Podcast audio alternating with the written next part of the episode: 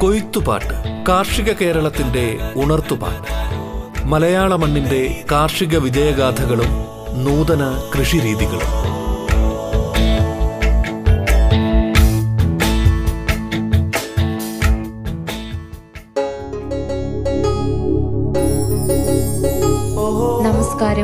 ശ്രോതാക്കളെ കൃഷിയിലെ പരിസ്ഥിതി സൗഹാർദ്ദ പരിപാലന മുറകൾ എന്ന വിഷയത്തിൽ അഗ്രികൾച്ചറൽ ഓഫീസർ മെഹറുനീസ സംസാരിക്കുന്നു.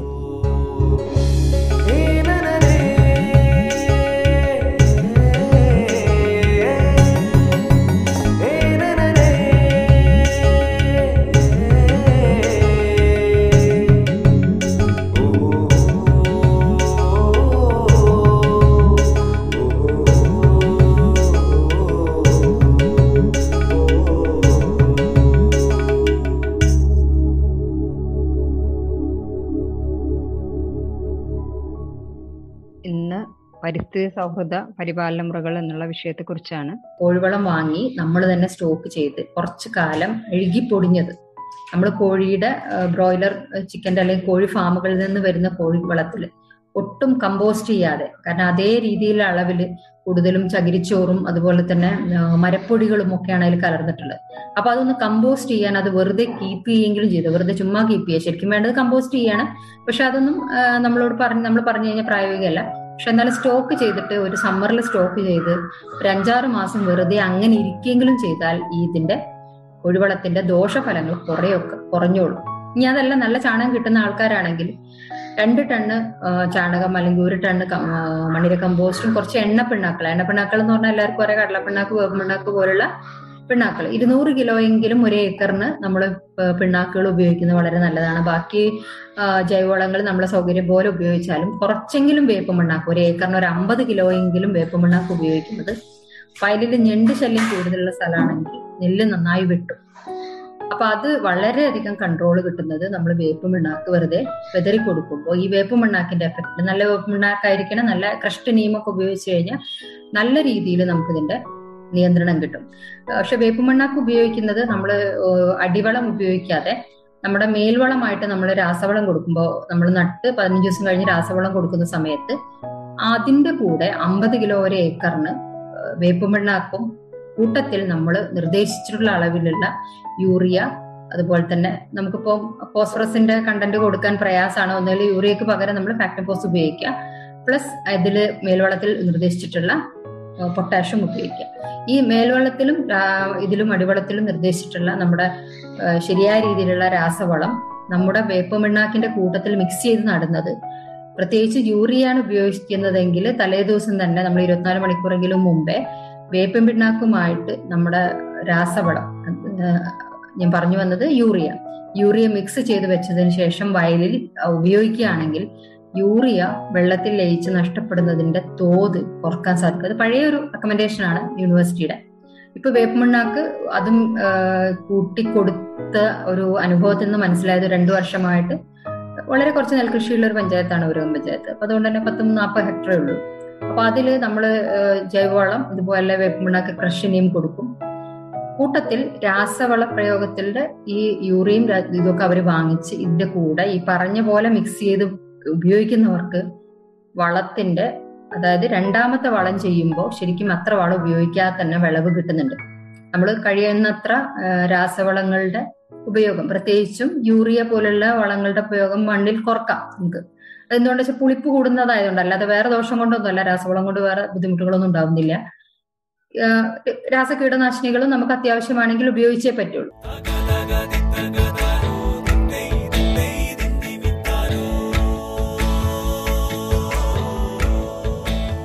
കൊയ്ത്തുപാട്ട് കാർഷിക കേരളത്തിന്റെ ഉണർത്തുപാട്ട്. മലയാള മണ്ണിന്റെ കാർഷിക വിജയഗാഥകളും നൂതന കൃഷിരീതികളും.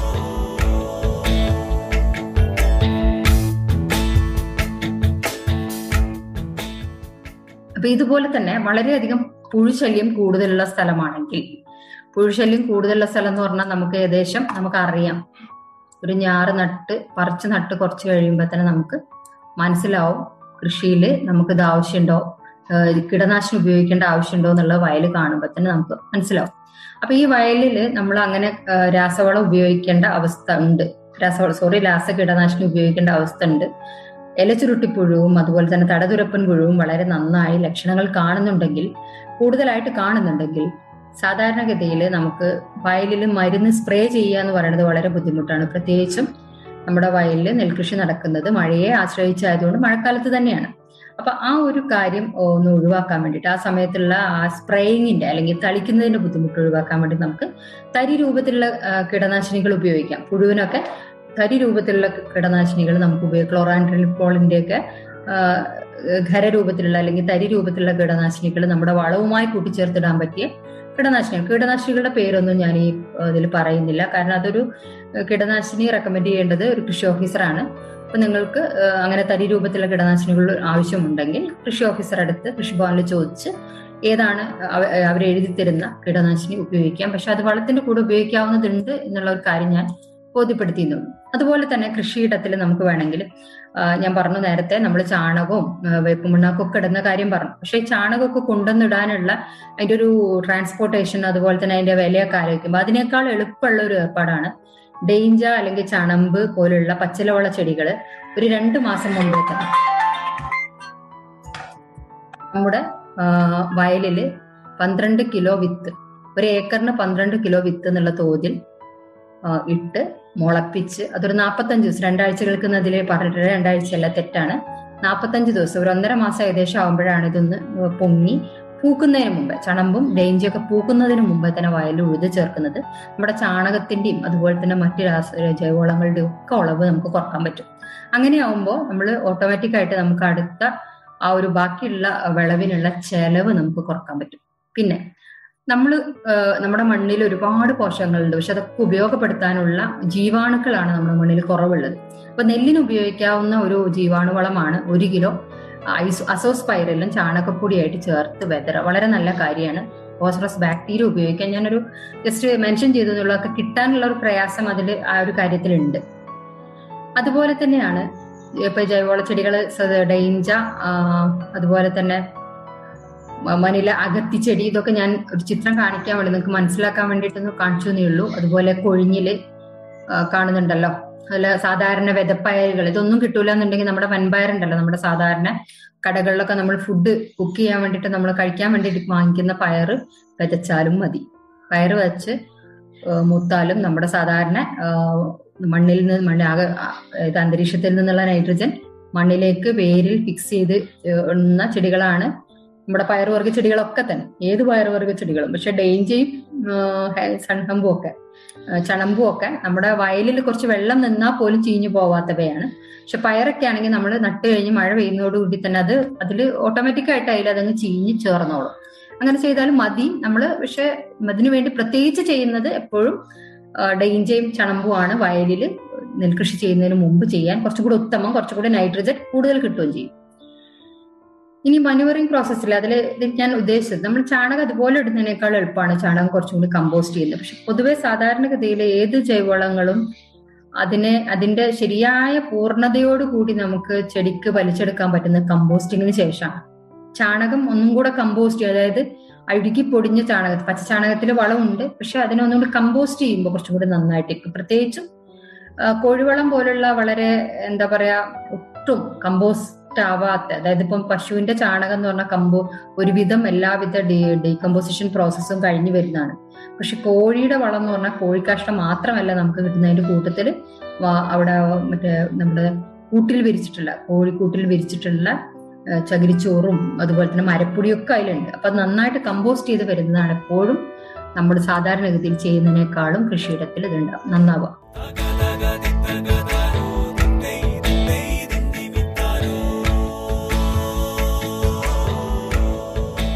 കൊയ്ത്തുപാട്ട് കാർഷിക കേരളത്തിന്റെ ഉണർത്തുപാട്ട്. മലയാള മണ്ണിന്റെ കാർഷിക വിജയഗാഥകളും നൂതന കൃഷിരീതികളും. കൊയ്ത്തുപാട്ട് ഇടവേളയ്ക്ക് ശേഷം തുടരും.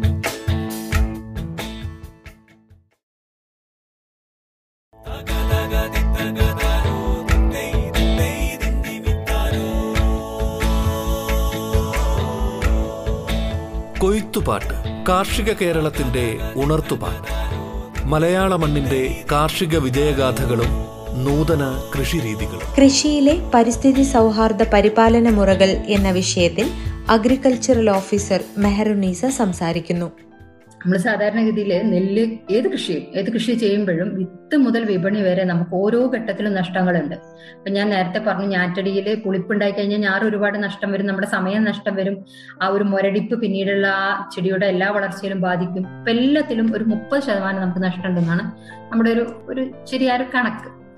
അപ്പൊ അടുത്തൊരു കാര്യത്തിൽ നമ്മൾ ഇതിപ്പോ ഞാൻ അതിൽ എണ്ണപ്പാട ഉള്ളതിന്റെ ഒന്ന് കാണിക്കാൻ വേണ്ടിയിട്ടതാണ് നമ്മളൊരു എണ്ണപ്പാട പുളിപ്പുള്ള ഒരു മണ്ണിന്റെ ഒരു എക്സാമ്പിൾ അതിൽ കാണുന്നുണ്ടല്ലോ ചുമന്ന നിറത്തിലുള്ള പാട. അതും ഇതിന് ഇതിന്റെ ലക്ഷണമാണ്. കുറച്ചും കൂടി വിസിബിൾ ആയിട്ട് കാണുക എണ്ണ പാകിയതാണ്. ഇത് നമുക്ക് അത്ര മനസ്സിലാവില്ല ഇതിന്റെ സൈഡിലെ ഇല ഇലമ പുള്ളിയില്ല. അതായത് രോഗം പോലെ തോന്നിക്കുന്നത് അയൺ ടോക്സിസിറ്റിയുടെ ലക്ഷണങ്ങളാണ്. ഞാറ്റടിയിലെ അയൺ ടോക്സിസിറ്റിയാണ് കാണുന്നത്. നമ്മുടെ ഞാറ്റടിയിൽ നിന്ന് ഇങ്ങനെ താഴത്തോട്ട് അയൺ ഇറങ്ങുന്നത് പരമ്പുകളുടെ സൈഡിലൊക്കെ നമ്മളത് വളരെയധികം കണ്ടിട്ടുണ്ടാവും. ഇതും അതുപോലുള്ള ഒരു ദൃശ്യങ്ങളാണ്. അത് വളരെ പ്രകടമായിട്ട് നമ്മുടെ വയലിൽ കാണുന്നതും എന്നാൽ നമ്മളത് കാര്യമായി ശ്രദ്ധിക്കാത്തതുമാണ്. ശരിക്കും പറഞ്ഞാൽ നെല്ലിൽ കൊടുക്കേണ്ട കുമ്മായ നില ഒരുക്കുമ്പോൾ മുന്നൂറ്റൻപത് കിലോഗ്രാമും അതുപോലെ തന്നെ ഒരു മാസത്തിന് ശേഷം ഇരുന്നൂറ്റൻപത് കിലോഗ്രാമും. പക്ഷെ കൃഷിക്കാരടുത്ത് നെൽകൃഷി ചെയ്ത് തുടങ്ങിയതിന് ശേഷം കുമ്മായ ഇടാൻ പറഞ്ഞാൽ ഭയങ്കര പേടിയാണ്. അങ്ങനെ ഒരു പ്രശ്നമല്ല നെല്ല് ഒരിക്കലും നശിക്കൂല. ഒരു മാസം കഴിഞ്ഞിട്ട് നമ്മൾ ശരിയായ അകലത്തിൽ പതിനഞ്ച് സെന്റിമീറ്റർ ഗ്യാപ്പിൽ നമ്മൾ നട്ട നെല്ലാണെങ്കിൽ പതിനഞ്ച് ബൈ പത്തിലാണ് നമ്മൾ നെല്ല് നടുന്നത്. അപ്പൊ ആ ഒരു പതിനഞ്ച് ബൈ പതിനഞ്ചോ അല്ലെങ്കിൽ പതിനഞ്ച് ബൈ പത്തോ. അപ്പൊ ഈ ഒരു അകലത്തിൽ നട്ട നെല്ലാണെങ്കിൽ ഒരിക്കലും ആ നെല്ലിന്റെ അടിയിൽ കൂടെ ഈ കുമ്മായിട്ടേൽ ഒന്നും പറ്റൂല. അത് വളരെ ധൈര്യമായിട്ടിടാം ഇനി ജൈവവളങ്ങൾ വെറുതെ ഒരു ലിസ്റ്റ് ഔട്ട് ചെയ്ത് വരുന്നതുകൊണ്ട് ഇതൊക്കെ ജൈവവളങ്ങളാണ് ചകിരിച്ചോർ കമ്പോസ്റ്റ് കമ്പോസ്റ്റ് ആയിരിക്കണം വെറും ചകിരിച്ചോറാകരുത് കോഴിവളം പിണ്ണാക്ക് ജൈവവളം മേൽസ്യവളം എന്ത് വേണമെങ്കിലും നമുക്ക് മണ്ണിൽ ഉപയോഗിക്കാം. പിന്നെ എപ്പോഴും ഉപയോഗിക്കുന്നത് പല തവണകളായിട്ട് കൊടുക്കുന്നതായിരിക്കും എപ്പോഴും നല്ലത്. പിന്നെ നമുക്ക് വളരെ വെള്ളക്കെട്ടുള്ള പ്രദേശങ്ങളാണ്. ഒരു വിധത്തിലും നമുക്ക് വളം ചെയ്തു കഴിഞ്ഞാൽ നഷ്ടമാകും സംശയമുണ്ടെങ്കിൽ അത് പത്രപോഷണം അതായത് ഇലകളിലൂടെ സ്പ്രേ ആയിട്ട് ഉപയോഗിക്കാം. ഞാൻ അങ്ങനെ മാത്രം അതായത് ജൈവവളം താഴെയും ബാക്കി ബേസൽ ആയിട്ടുള്ള അടിവളം താഴെ കൊടുത്തിട്ട് മറ്റു വെള്ളങ്ങൾ സ്ഥിരമായി ഫോളിയാർ ചെയ്യുന്ന കർഷകരുണ്ട്. അത് സ്പ്രേ നല്ല പവർ സ്പ്രേയർ ഒക്കെ ഉപയോഗിച്ച് സ്പ്രേ കൊടുക്കുകയാണെങ്കിൽ വളരെ നല്ല റിസൾട്ട് കിട്ടും. ചെടികൾക്ക് വളരെ സമയത്തിന് ഇത് കൊടുക്കാനും പറ്റും. കൂട്ടത്തിൽ അതിന്റെ ഒരു യൂസ് എഫിഷ്യൻസി നൈട്രജൻ നമ്മുടെ എന്താ പറയാ പോഷകങ്ങളുടെ പോഷകങ്ങളെ ഉപയോഗപ്പെടുത്തുന്നതിന്റെ ഒരു എഫിഷ്യൻസി കൂട്ടാനും സാധിക്കും. അതുപോലെ തന്നെ അതിൽ ഞാൻ നേരത്തെ പറഞ്ഞ പോലെ യൂറിയ നീംകേ നീംകേക്കുമായിട്ട് മിക്സ് ചെയ്തിട്ട് ഉപയോഗിക്കുകയാണെങ്കിൽ കുറച്ചും കൂടെ അതിന്റെ എഫിഷ്യൻസി കൂട്ടും. അതായത് യൂറിയ മണ്ണിലൂടെ വെള്ളത്തിലൂടെ ലയിച്ചും അതുപോലെ ആവിയായിട്ടും പോകുന്നത് തടഞ്ഞ് തടയാം. അതൊന്നുമില്ല വെപ്പമണ്ണാക്കൊന്നും ഇല്ലെങ്കിൽ തലേ ദിവസം കുറച്ച് പൊടി മണ്ണുമായിട്ട് കലർത്തി വെച്ചിട്ട് ആ മണ്ണോട് കൂടി പിറ്റേ ദിവസം നടുകയാണെങ്കിൽ അല്ല ഇടുകയാണെങ്കിൽ പോലും യൂറിയ ഡെഫിഷ്യൻസി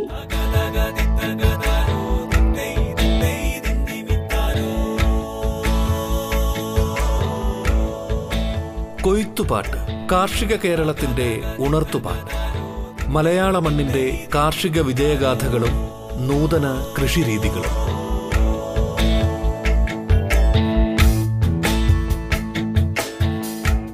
പിന്നെ നമുക്ക് മൈക്രോ ഫുഡ് മൈക്രോ ഫുഡുകൾ നമുക്ക് വേണമെന്നുണ്ടെങ്കിൽ കൊടുക്കാം. മൈക്രോ ഫുഡ് എന്ന് പറഞ്ഞു കഴിഞ്ഞാൽ കൂടുതലും സൂക്ഷ്മ പോഷകങ്ങൾ മണ്ണ് നെല്ലിലെപ്പോഴും നമുക്ക് ഷോർട്ടായിട്ട് വരുന്ന ഒരു പോഷകമാണ് സിലിക്കണിന്റെ ഷോർട്ടേജ് കാണാറുണ്ട്. അതുപോലെ തന്നെ നമ്മുടെ മണ്ണിൽ ബോറോണിന്റെ അളവ് വളരെയധികം നെൽവയലുകളിൽ കുറവായി കാണാറുണ്ട്. ബോറോൺ സ്പ്രേ ആയിട്ടോ അല്ലെങ്കിൽ മണ്ണിൽ നമ്മൾ നേരിട്ട് കൊടുത്തോ ബോറോൺ കൊടുക്കാം. അതിൽ അഞ്ച് കിലോഗ്രാം പെർ ഏക്കർ ആണ് നമുക്ക് ഒരു മൈക്രോ ഫുഡൊക്കെ നമുക്ക് നെല്ലിന് കൊടുക്കാവുന്നത്. അതിൽ ഏക്കറിന് മൂന്ന് കിലോ മൈക്കോറൈസ മൈക്കോറൈസ എന്ന് പറഞ്ഞാൽ വാമാണ് അത് ശരിക്കും ഒരു ജൈവ കൃഷിയിൽ പറയുന്നതാണ്. പക്ഷെ അതിന്റെ അത് കഴിഞ്ഞ ഉടനെ രാസവളങ്ങളൊന്നും ഉപയോഗിക്കാൻ പാടില്ല. മൈക്കോറൈസ ഇടുന്നത് എന്തിനാന്ന് വെച്ചാൽ നമ്മുടെ മണ്ണിലെ മൈ ഫോസ്ഫറസിനെ ഫോസ്ഫറസിനെ നന്നായിട്ട് ഉപയോഗപ്പെടുത്താൻ പറ്റും. മറ്റു ന്യൂട്രിയൻസിന് ഉപയോഗപ്പെടുത്താൻ പറ്റും. പക്ഷെ ഈ വയലിൽ വെള്ളക്കെട്ടുള്ള വയലുകളിൽ അതിന്റെ എഫിഷ്യൻസി കുറച്ച് കുറവാണെന്നുള്ള ഒരു അഭിപ്രായം ഉണ്ട്. പക്ഷെ എങ്കിലും ഇത് നമ്മൾ വയലിൽ വെള്ളക്കെട്ട് ഉണ്ടായാലും അതൊരിക്കലും നശിച്ചു പോകില്ല പ്രത്യേകിച്ചും ഡ്രൗട്ട് വരൾച്ച പ്രതീക്ഷിക്കുന്ന വയലാണെങ്കിൽ മൈക്രോറൈസ് ഉപയോഗിക്കുന്നത് ആ വരൾച്ചേനെ കുറച്ചും കൂടെ ഒന്ന് പ്രതിരോധിക്കാനുള്ളൊരു കഴിവ് ചെടിക്ക് കിട്ടുന്നതായിട്ട് പലപ്പോഴും നമ്മുടെ അനുഭവങ്ങളിൽ നിന്ന് കണ്ടിട്ടുണ്ട്. അതുപോലെ തന്നെ അസോള. അസോള നല്ലൊരു ജൈവവളമാണ് അസോള നമുക്ക് എൺപത് കിലോ അസോളയൊക്കെ നമ്മൾ നമ്മുടെ പറിച്ചു നട്ട് ഏഴ് ദിവസത്തിന് ശേഷം വയലിൽ വളർത്തി അത് കുറച്ച് കഴിയുമ്പോൾ നമ്മൾ കളപറിക്ക് ഇടുന്ന സമയത്തോ രാസവളം ഇടുന്ന സമയത്തൊക്കെ ഇത് മണ്ണിൽ ചേർത്ത് വളമായിട്ട് ഉപയോഗിക്കുക. അസോള എന്ന് പറഞ്ഞാൽ നല്ലൊരു നൈട്രജൻ വളമാണ് നമ്മൾ നേരത്തെ പറഞ്ഞ പച്ചില വളം പോലെ മണ്ണിൽ ചെടിക്ക് വയലിൽ നെൽകൃഷിക്ക് നമുക്ക് പെട്ടെന്ന് ചാണകമോ മറ്റു വേപ്പിണ്ണാക്കോ അല്ലെങ്കിൽ കോഴിവളം ഒന്നും കൊടുക്കാതെ തന്നെ നല്ല റിച്ച് ആയിട്ടുള്ള നൈട്രജൻ സോഴ്സ് അതായത് യൂറിയ ഒക്കെ കൊടുക്കുന്ന പോലെ ജൈവ സോഴ്സാണ് അസോള അസോള പൊതുവെ ആൾക്കാർക്ക് അറിയുണ്ടാവും. കാരണം അസോള നമുക്ക് പശുവിനും കോഴികൾക്കും ഒക്കെ കൊടുക്കാൻ വേണ്ടിയിട്ട് മീനിന് കൊടുക്കാൻ വേണ്ടിയിട്ട് നമ്മൾ വളർത്തുന്ന ആണ് അസോള പിന്നെ ചെടികളിൽ ഇപ്പൊ ഞാൻ നേരത്തെ പറഞ്ഞു കീടരോഗ പരിപാലനം കീടരോഗ പരിപാലനത്തിൽ ഒരു പ്രധാനപ്പെട്ട പ്രശ്നം നെൽകൃഷിയിൽ. അതൊരു മോണോക്രോപ്പാണ് ഒരേ വിളയാണ് അവിടെ കൃഷി ചെയ്തുകൊണ്ടിരിക്കുന്നത്. അതുകൊണ്ട് തന്നെ ഈ കീടങ്ങളുടെ തോത് വളരെ കൂടുതലായിരിക്കും. പ്രത്യേകിച്ചും വർഷങ്ങളായിട്ട് നമ്മൾ നെൽകൃഷി നെൽകൃഷി നെൽകൃഷി മാത്രമായിട്ട് ഒന്നാം വളി രണ്ടാം വളി നെൽകൃഷി അല്ലെങ്കിൽ ഒരു വിള മാത്രം നെൽകൃഷി പിന്നെ വെറുതെ ഇടുക. അങ്ങനത്തെ ഒരു അവസ്ഥയാവുമ്പോൾ എപ്പോഴും അവിടുത്തെ കളകളിലും ഒക്കെ നമ്മുടെ നെൽകൃഷിയുടെ കീടങ്ങളും അതുപോലെ രോഗങ്ങളും ഒക്കെ പതിയെ അതായത് പതിഞ്ഞിരുന്ന് നെൽകൃഷി വയ നെല്ല് വയലിൽ വരുമ്പോഴേക്കും ഈ കീടരോഗബാധകൾ പുറത്തു വരാനുള്ള സാധ്യത വളരെ കൂടുതലാണ്. അപ്പോൾ ശരിക്കും പറഞ്ഞു കഴിഞ്ഞാൽ അതിന്റെ കീടരോഗ പരിപാലനം നമ്മുടെ വയലൊരുക്കുമ്പോൾ തൊട്ട് അതുപോലെ കഴിഞ്ഞ വർഷത്തെ വെള്ള നമ്മൾ വെള്ള നമ്മൾ കഴിഞ്ഞ വർഷത്തെ വിളക്ക് ശേഷം ആ കുറ്റി അവിടെ നിർത്താതെ നന്നായി കൂട്ടി ഉഴുതിട്ടാൽ തന്നെ അതായത് വേനൽക്കാലത്ത് നല്ലൊരു പൂട്ട് പൂട്ടിയിട്ട സ്ഥലങ്ങളിൽ തടതുറപ്പം പുഴുവിന്റെ ശല്യമൊക്കെ കുറയുന്നതായിട്ട് കണ്ടിട്ടുണ്ട്. കാരണം ഇതെല്ലാം ഉഴുതിടുമ്പോൾ പൊതുവെ പ്യൂപ്പകളൊക്കെ പുറത്താവുകയും ചൂടും വെയിലും തട്ടി അത് ചത്തുപോവുകയും അതുപോലെ തന്നെ കിളികളും മറ്റും ഭക്ഷിച്ചും അങ്ങനെ അത് കൺട്രോൾ ആകാറുണ്ട്. അത് അതുപോലെ തന്നെ പിറ്റത്തെ പിറ്റത്തെ പ്രാവശ്യം നന്നായി പൂട്ടും. നമ്മളിപ്പോ സാധാരണ ഇതിൽ വയലിൽ വെള്ളം കയറ്റി കഴിഞ്ഞിട്ട് വെള്ളം ഒന്ന് ആയി കഴിഞ്ഞാലാണ് വയൽ പൂട്ടുന്നത്. ആ സമയത്ത് പൂട്ടി വെള്ളം നിൽക്കുമ്പോഴും ഒരു പരിധി വരെ നന്നായി പൂട്ടുന്ന സ്ഥലങ്ങളിൽ തന്നെ കീടരോഗബാധ കുറയും. പിന്നെ അകലം പാലിക്കുന്നത് പതിനഞ്ച് ബൈ പത്തെങ്കിലും അകലം പാലിക്കുന്നതും ഈ ഇലച്ചുരുട്ടിപ്പുഴുവിന്റെ ഒക്കെ ഇത് കുറയും. പറഞ്ഞ പോലെ തന്നെ വേറൊരു പ്രശ്നമുള്ളത് ഇലച്ചുരുട്ടിപ്പുഴു ഇതിന്റെ ഒരു ഒരു വലിയ പ്രശ്നം എല്ലാവർക്കും അറിയാം ഇലച്ചുരുട്ടിപ്പുഴു എന്തിലാണ് ആ ഇല ചുരുളുകളിലാണ് ജീവിക്കുന്നത്. ആ ചുരുളുകളിൽ ജീവിക്കുന്നത് കൊണ്ട് തന്നെ വരുന്നൊരു പ്രശ്നം എന്താന്ന് വെച്ചാൽ ചുരുളുകളുടെ ഉള്ളിലേക്ക് കീടനാശിനി സാധാരണ രീതിയിലുള്ള സ്പർശന സ്വഭാവമുള്ള കീടനാശിനികളൊന്നും തന്നെ എഫക്റ്റീവ് അല്ല. സാധാരണ ഒരു പുഴു വന്നു കഴിഞ്ഞാൽ ഒരു കർഷകന്റെ ഒരു ഒരു നോർമൽ ഇത് വെച്ചിട്ട് അദ്ദേഹം തൊട്ടടുത്ത ഷോപ്പിൽ പോയിട്ട് ഒരു മരുന്ന് ചോദിക്കും. അദ്ദേഹം ഒരു മരുന്ന് കൊടുക്കും.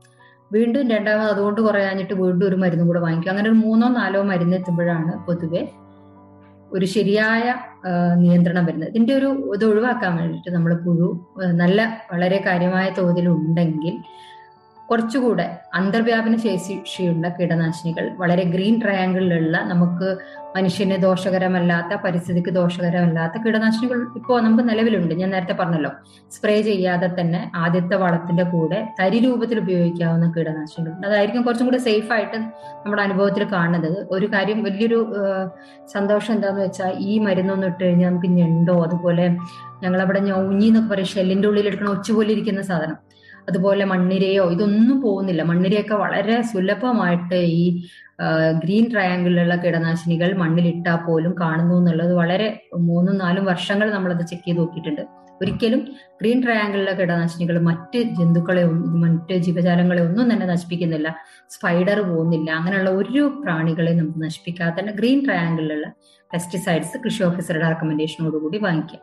വളരെ ചെറിയ തോതിലൊക്കെ ഇലച്ചുരുട്ടിപ്പുഴു ഉള്ളതെന്നുണ്ടെങ്കിൽ നമ്മളതിനെ കമ്പ് മറ്റേ മുള്ളുകൊണ്ട് അതിന്റെ കൂട് തുറന്നു കൊടുത്തിട്ടൊക്കെ നമുക്ക് ചെയ്യാം. അതൊക്കെ വളരെ പ്രായോഗികം അല്ലാത്തതും അതുപോലെ തന്നെ ഒരുപാട് സ്ഥലങ്ങളിൽ ഒരുപാട് ഏരിയയിൽ കൃഷി ചെയ്യുന്ന ആൾക്കാർക്ക് ഒരിക്കലും പ്രാക്ടിക്കൽ അല്ല. അതുകൊണ്ടാണ് കീടനാശിനിയെ കുറിച്ച് ആദ്യം പറയേണ്ടി വന്നത്. പിന്നെ കുഴൽപ്പുഴുവിനെ കുഴൽപ്പുഴുവിന്റെ കേസിൽ പലപ്പോഴും കീടനാശിനി ഉപയോഗിക്കാറുണ്ട്. കുഴൽപ്പുഴു നമുക്കൊരു നട്ട് പതിനഞ്ച് ദിവസം പരമാവധി മൂന്നാഴ്ചന്റെ അപ്പുറം പോവില്ല കുഴൽപ്പുഴു. രണ്ടാഴ്ച എന്റെ കണക്കൂട്ടൽ ഒരു പതി പന്ത്രണ്ട് ദിവസമൊക്കെ ആകുമ്പോഴേക്കും തീരും. പക്ഷെ അത് വലിയൊരു ശല്യമാണ് കാരണം വളരെ ചെറിയൊരു നെൽക്കൃ നെൽവായ നെൽച്ചെടിയിൽ അതിന്റെ അറ്റം വെട്ടി ഒരു കുഴലാക്കി അതിന്റെ ഉള്ളിൽ ഇരുന്ന് ബാക്കി സ്ഥലങ്ങൾ തിന്ന് ഇങ്ങനെ ജനൽ ജനൽ പോലുള്ള ഇതാണ് നമുക്ക് കാണാൻ പറ്റും ഞാൻ ലക്ഷണങ്ങളൊന്നും ഇതിൽ ഉൾപ്പെടുത്തിയിട്ടില്ല. നിങ്ങൾക്ക് അറിയാവുന്നത് തന്നെയാണ് കുഴൽപ്പുഴു. കുഴൽപ്പുഴുവിനെ പക്ഷെ ഒരു ഒരു മെച്ചം എന്ന് വെച്ചാൽ ഒരു കാര്യം എന്താണെന്ന് വെച്ചാൽ ഒരിക്കലും നമുക്ക് നെൽകൃഷിയുടെ നെൽ നെൽച്ചെടിയിൽ ഇതിനെ കാണാൻ പറ്റൂല.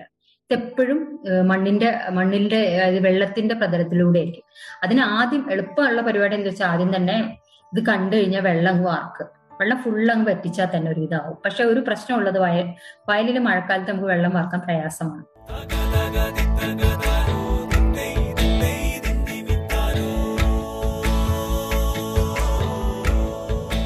കൊയ്ത്തുപാട്ട് കാർഷിക കേരളത്തിന്റെ ഉണർത്തുപാട്ട്. മലയാള മണ്ണിന്റെ കാർഷിക വിജയഗാഥകളും നൂതന കൃഷിരീതികളും. കൊയ്ത്തുപാട്ടിന്റെ ഇന്നത്തെ അധ്യായം പൂർണമാകുന്നു.